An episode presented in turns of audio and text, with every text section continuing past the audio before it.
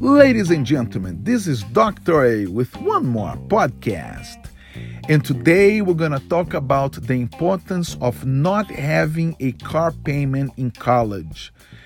Don't get a new car while pursuing a college education. That's a mistake. Your goal is to make sure that you go to your classes, that you have money to buy books or ebooks, that you have money to be able to survive four years of a college education, whatever you, you choose to go, is not the right time to buy a car where you're to have to buy a car, right? You're to have to pay for gas, for insurance, for all that cool stuff that comes along with buying a car.